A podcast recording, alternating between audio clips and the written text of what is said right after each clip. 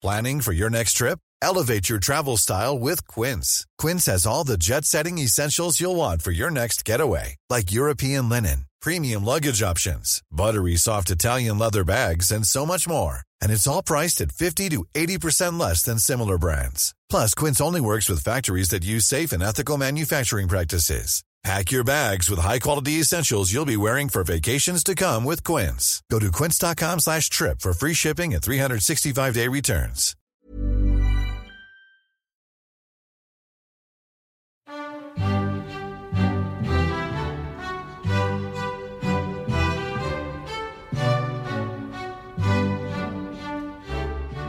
We've had the rehearsals in the dead of night. We've caught glimpses of marching bands and soldiers on horseback parading through London.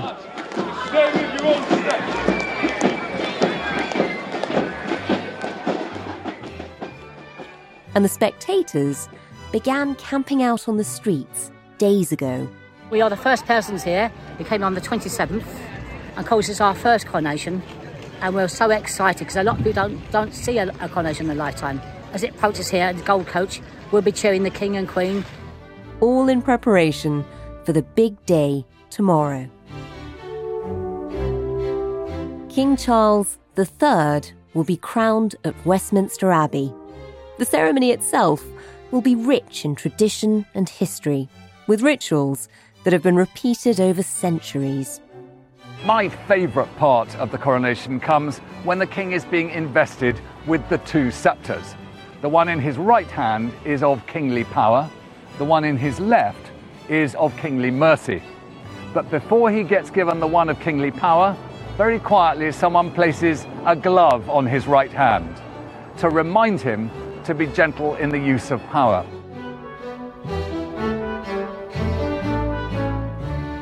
But in other respects, this will be a very modern coronation. The people of the UK are being called to swear allegiance uh, to King Charles and his family during the coronation. So, what can we expect to see tomorrow? What are the most historic parts of the ceremony? And what are the more modern and more personal concerns for the new king? They've kept the royal family waiting, but finally, Harry and Meghan have replied to the palace's invitation. Harry will be coming to the coronation, but Meghan will not. You're listening to Stories of Our Times from The Times and The Sunday Times. I'm Manveen Rana. Today, how to crown a king.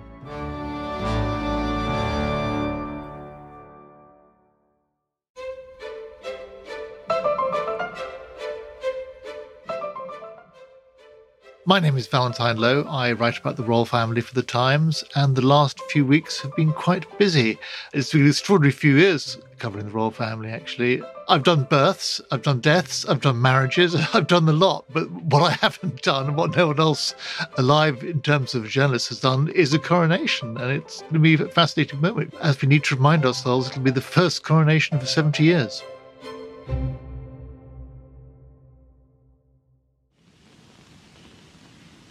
I here present unto you Queen Elizabeth, your undoubted Queen. Wherefore, all you who are come this day to do your homage and service, are you willing to do the same?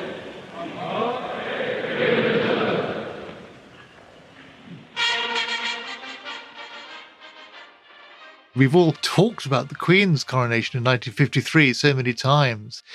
This extraordinary event was absolutely massive. It was described um, by the academic Bob Morris as the last imperial hurrah. They shipped in all these troops from overseas uh, to take part in the procession. And of course, that's always going to be the yardstick against which this coronation is measured. And this one just won't be as big. I think it's probably a good thing, both in terms of cost and in terms of our, I guess, our pretensions about what we say about ourselves as a country. But um, we like to put on a good show, and it's one of the things this country's got, isn't it? It's our reputation for putting all this pomp and ceremony on, all these this marvelous sort of pageantry. It goes well in terms of reminding the world we're still here and we've got tradition and history. And it then raises questions about whether we're living in the past or not. And I think Buckingham Palace has been trying to walk this very, very narrow tightrope, this delicate balancing act. They say that the coronation is meant to reflect the monarch's role today and look towards the future, and to be a ceremony that still rooted in long-standing traditions of pageantry, but they also want to make it modern. It's quite subtle that, and I think we'll have to wait to see if they pull it off or not. And how are preparations going? Because, you know, a lot of people are sort of accidentally catching rehearsals. If you're out late at night in London at the moment, chances are you will have lots of men on horseback marching past you at some point. I mean, has it been quite chaotic? I think there have been one or two bumps along the way, but I don't think anything major. That's the point about rehearsals. We have much higher expectations these days about what a coronation should be. I mean, Queen Victoria's coronation, they'd scarcely rehearsed it. It was a utter shambles. Really? The Archbishop put the uh, sovereign's ring on the wrong finger. It's absolutely agony. she had to kind of pull it off afterwards. That was often the way with previous coronations because they, they didn't have the time or the inclination or the need to rehearse in the same way because, of course, yeah, it wasn't television. See, now with television, they have to get it right. And even the Queen's in 1953, which was the first fully televised coronation, there were still one or two little slip ups there, but it was you know, it was much more thoroughly rehearsed than previous ones. And Val, you know, this is the first coronation in 70 years, and obviously the mood of the country has changed quite a lot in the meantime, too. I mean, there was an incident earlier this week with somebody trying to get into Buckingham Palace, and we've heard that the Home Office is quite worried about protests. How different is this to, to previous coronations, I suppose? I'm sure that protesters will want their voice heard. The organisation Republic, which has been campaigning for some years for the abolition of the royal family, they've been a lot more vocal and a lot more visible since Charles succeeded to the throne. We read these polls, don't we, that um, interest in and support for the royal family is much less amongst the young. I guess that's always been the case, but I think the royal family is aware of this and they, they've got to pay attention to this. And it's a challenge that faces them. And after all, it does make it harder to appeal to the young when you have a monarch who's 74 years old. Compare that with the Queen, who was so young. She was 25 when she succeeded to the throne. She was able to sort of capture the imagination of the country in a completely different way. And there was a poll this week about how the different countries, the different realms within the Commonwealth where Charles was head of state, a lot of them would vote for a republic. And I'm not saying the monarchy is going to crumble before our very eyes in the next few years or months, but I think it's an issue they've got to pay attention to. There's, there's a lot more for them to think about in planning this coronation. There is that mood in the air, but also, as you said, it's a real tightrope, trying to hold on to some of the history and the traditions of a coronation while trying to modernise it. In terms of doing that, how has it gone? I mean, take us back to the start of planning where you started writing about how it was already ruffling some feathers in terms of people who wouldn't now be invited. The numbers being invited is, is kind of fascinating. We always knew that it wouldn't be like 1953. Westminster Abbey can normally take about 2,000 people. That's the sort of comfortable limit, just over 2,000. For the Queen's coronation, they packed in 8,000 people. It's absolutely extraordinary. They sort of built all this seating and scaffolding, and it must be incredibly precarious. But it's not just a question of numbers, it's also a question of how it looks. I think they, the palace, and indeed the government, are quite keen for it not to be a sort of vision of old men in ermine, which to an extent is what we got in 1953.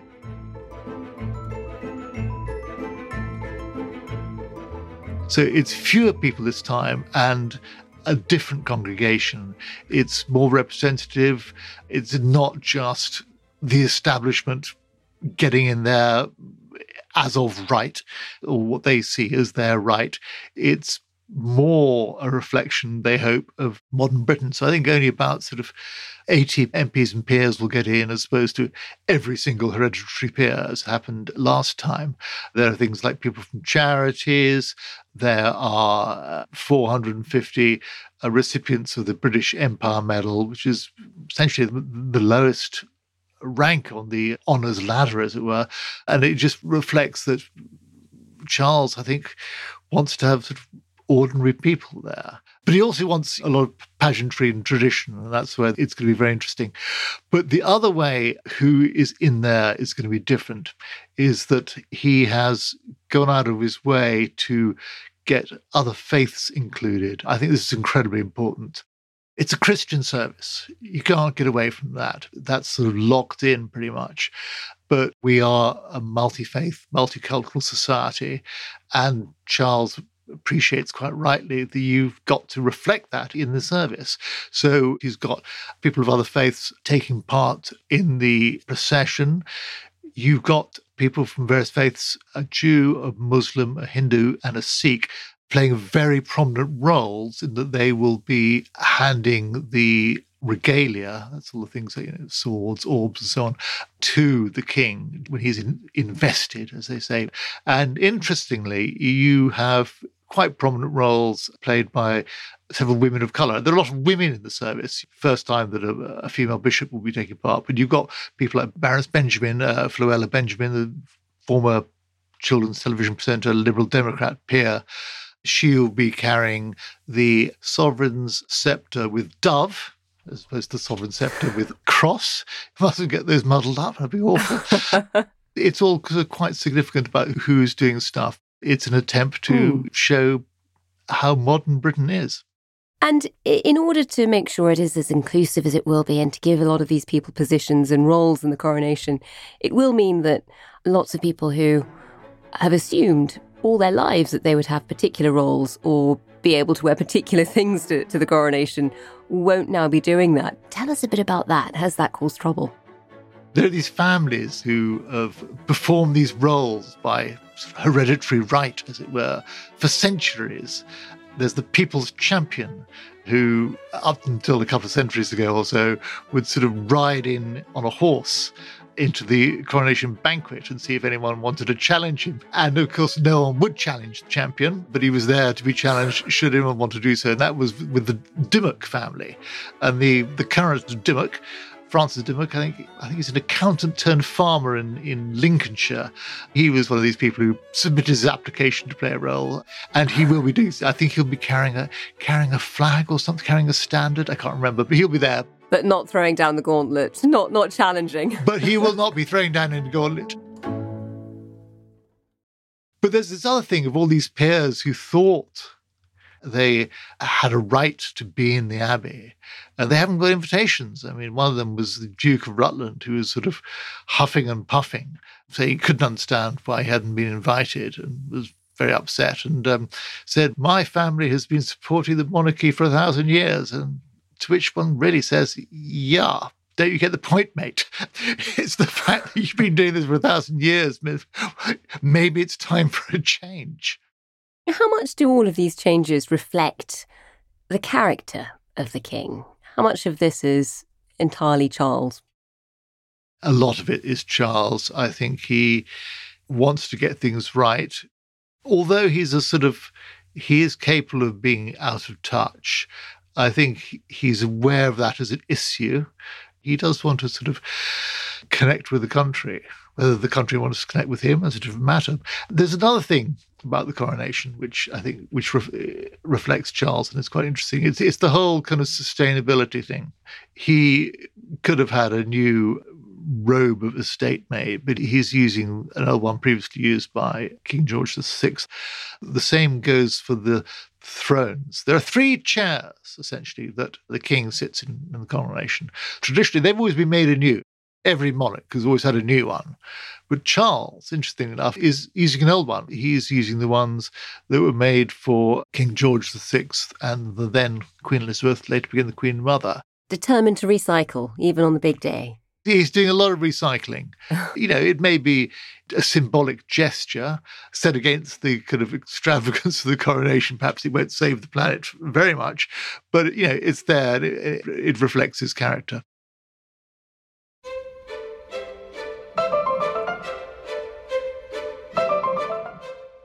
And Valentine, another new element in, in tomorrow's ceremony will be the invitation to the public to pledge allegiance to the new king.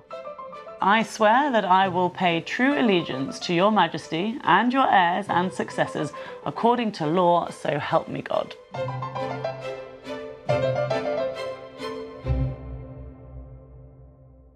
Tell us a bit more about that.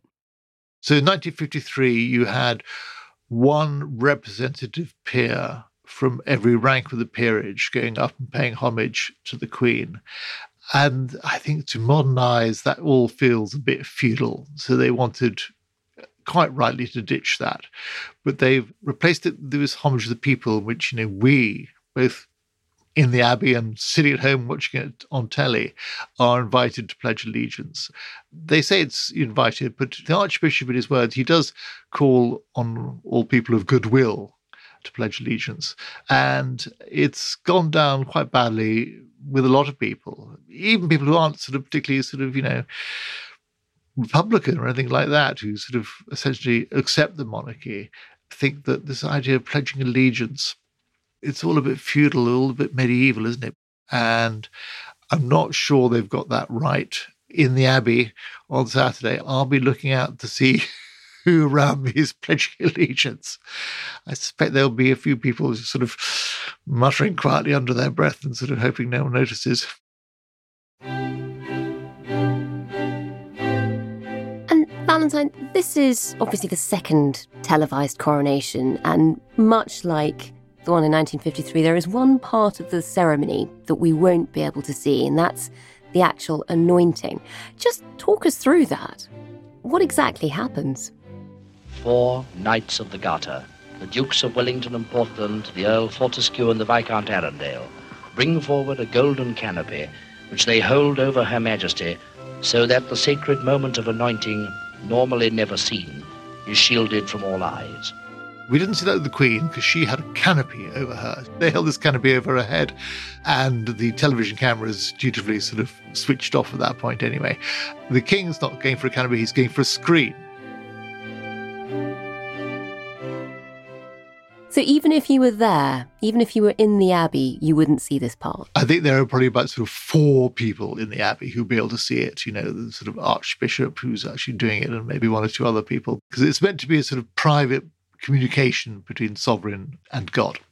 The anointing, which is incredibly historic, really. If kings have been anointed in this country since William the Conqueror. I think he brought over the idea of anointing kings with oil, and we've done it ever since. Uh, but it also goes back to Old Testament times, uh, Samuel the prophet anointing Saul. So the oil, which has come from the Mount of Olives, it was blessed in Jerusalem earlier this year, that is poured from the ampulla, which is a kind of oil container in the shape of a golden eagle, into the coronation spoon, this funny kind of ridged silver gilt spoon with a ridge in the middle with two parts. So the oil gets poured into that, and then the the Archbishop of Canterbury anoints the king with this oil on the the head, the hands, and the chest. And the, the, at this point, the king will be wearing a very sort of simple white shirt. Not that we'll see it because he'll be behind behind that screen. Wow! And how long does that last? Does there have to be a very swift costume change before he re-emerges? I tried to count the costume changes the other day, and I, I reckon there are there are four costume changes during the service. I mean, there's, it's a lot, there's, a lot of, there's a lot of dressing up that goes on. So he arrives in the let me get this right. He arrives in the robe of state, which is also known as the parliamentary robe. That's something you see at state opening of Parliament, and that is crimson velvet for the anointing, he takes off the robe and he wears this simple white shirt. And then for the crowning and the investing, he is wearing another simple white thing called the Colobium Sindonis, which is a simple sort of white priestly like a garment. And then over that, he has the super tunica, which is this incredibly extravagant cloth of gold garment. And then over that, there's the imperial mantle, which goes back to 1821 and George IV. So that's what you'll see him wearing during the enthronement and so on. And then for the final procession out of the abbey, he wears another robe. This time it's purple, and that's called the robe of estate. And of course, there was another change. He changed his crowns. You will see two crowns. So he's crowned with Edward's crown, which is fantastically heavy and old.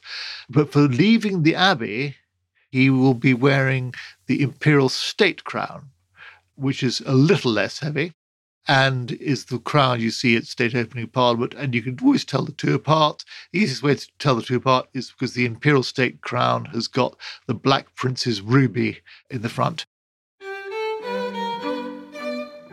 Val, I've got to ask, you're going to be there in the Abbey during the coronation. What are you wearing? I haven't decided yet. I'll be putting out a press release later, Manveen, with full details of my costume.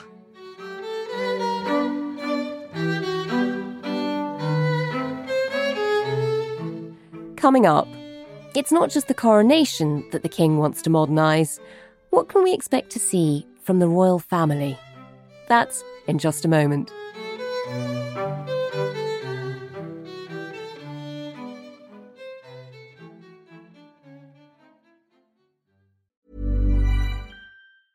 Even on a budget, quality is non-negotiable. That's why Quince is the place to score high-end essentials at 50 to 80% less than similar brands. Get your hands on buttery soft cashmere sweaters from just 60 bucks, Italian leather jackets, and so much more. And the best part about Quince, they exclusively partner with factories committed to safe, ethical, and responsible manufacturing. Elevate your style without the elevated price tag with Quince. Go to quince.com slash upgrade for free shipping and 365-day returns.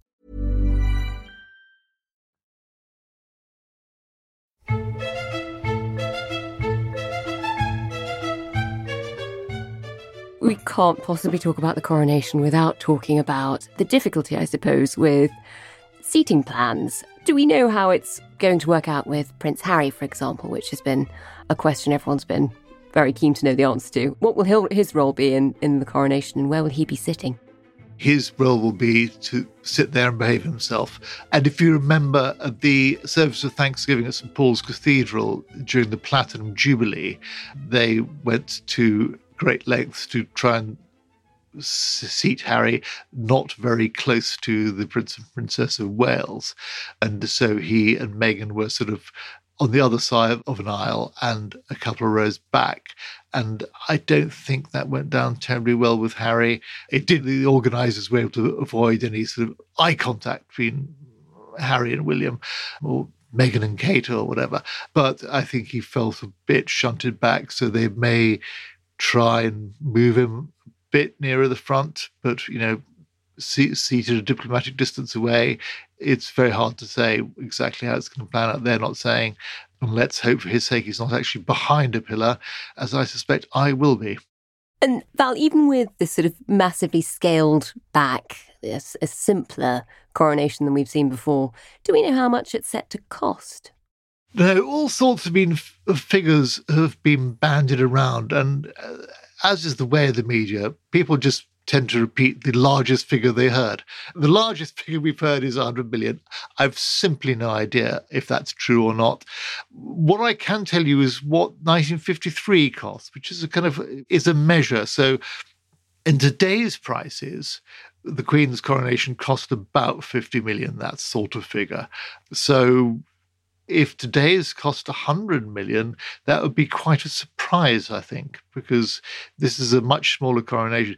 Part of the, the cost of 53 was getting all these troops over from abroad. There were many, many more troops from the empire, as it was probably described then. And also the stands, the stands for people to watch the procession go past. I think that was a bigger business last time because the, the coronation route, the route of the procession from Westminster Abbey back to Buckingham Palace, it was a five mile route. You just won't have the same number of stands this time. On the other hand, security, That's a big bill now. I think security is more of an issue now than it was 70 years ago. So hard to tell what it's going to cost this time. That figure of 100 billion, I just think one might take it with a slight degree of caution. Hmm. In terms of the royal family going forward, you know, we've heard a lot from Prince Charles about having a slimmed down version of it. I assume they'll all be out in force on the day of the coronation itself. I mean, will Prince Andrew be there? Prince Andrew will be in Westminster Abbey. That may be the last time we see him. Wow. I don't think he's taking part in any processions. I think it's one thing we'll want to look at is who appears on the balcony of Buckingham Palace for the flypast. That will be a key indicator of, of the king's thinking. It's quite interesting, this idea of the slim down monarchy. This is something that Charles has, has long believed in. He thinks we can't have too many sort of royal hangers on. It doesn't go down well with the public. It's an unnecessary cost. But a lot of the slimming down has just happened naturally. So Andrew stepped down because of all his scandals. Harry and Meghan have gone off to California. The Queen's dead, Philip's dead. And a lot of these others are getting on. It's naturally become a pretty core team, which is basically the King, Queen, Prince and Princess of Wales, Princess Royal, the Edinburghs, Edward and Sophie, and that's fairly much it. It's interesting in the last few days, though, we've had comments from Princess Anne in an interview with a Canadian broadcaster saying actually she didn't believe in a slimmed down version. Oh, I think the slim down was, was said in a day when there were a few more people around to make that seem like a justifiable right. comment. No, it will. It doesn't sound like a good idea from where I'm standing. I have to say, I'm not quite sure what else you know we can do. She's just reiterating a point that I was making. I think you know it has become slimmed down, and perhaps it would make things difficult if we were to slim down any further. Because of course if you talk about slimming down and talk about sort of having fewer working members of the royal family, it does mean you have fewer engagements covered and you just have to make a value judgment, don't you, about to what extent you want this hospital visited, this charity function having a royal presence, and to what extent you want to save on the bottom line. Because, you know, these are members of the royal family. They do do a lot. Whether we think it's worthwhile or not is another question. But Princess Anne, Princess Royal, she carries out loads of engagements every year, as many as the king. And I think all those organizations and charities that she's involved with, for instance, would feel hard done by if they didn't have that royal input anymore. And Valentine, this does look like it's going to be a very different coronation, a much more modern coronation. Can we expect the king to be a very different monarch? I mean, will much actually change in terms of, you know, the day-to-day role of of the monarch and the royal family? I don't think an awful lot will change, mainly because, as Charles's sister said in her interview, we know what Charles is like. We know him. We've seen him operate for all these decades. So there will be subtle changes. I don't think there'll be anything radical. I've always said that I think the more radical changes will come with William when he's on the throne. I think he's, in a quiet, modest way, he's slightly the more revolutionary figure. Really? You know, we saw that in a way when he did that tour of, of the Caribbean recently that had a few sort of PR missteps with, you know, him and Kate in white on the back of a Land Rover in Jamaica and shaking hands through chain link fences and all the rest of it. After that, he said two things. Basically, he said, I not necessarily be head of the Commonwealth in the future, and I'm here to listen. It reflects the kind of the quietly thoughtful nature of William that maybe the bigger changes will happen with him.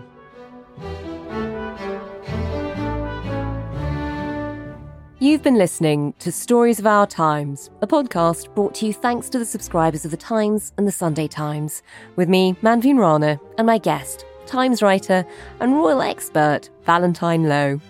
You can listen to full live coverage of the King's coronation from 11am on Times Radio which will be broadcast from a special coronation studio overlooking Westminster Abbey. Do join Times radio presenters, including Jane Garvey and Fi Glover, who will bring you all the build up to the service and the reaction afterwards. The producer today was Edward Drummond, the executive producer is Kate Ford, and sound design was by David Crackles. If you can, please do leave us a review, it'll help others to find us. Thanks for listening. Have a lovely coronation weekend.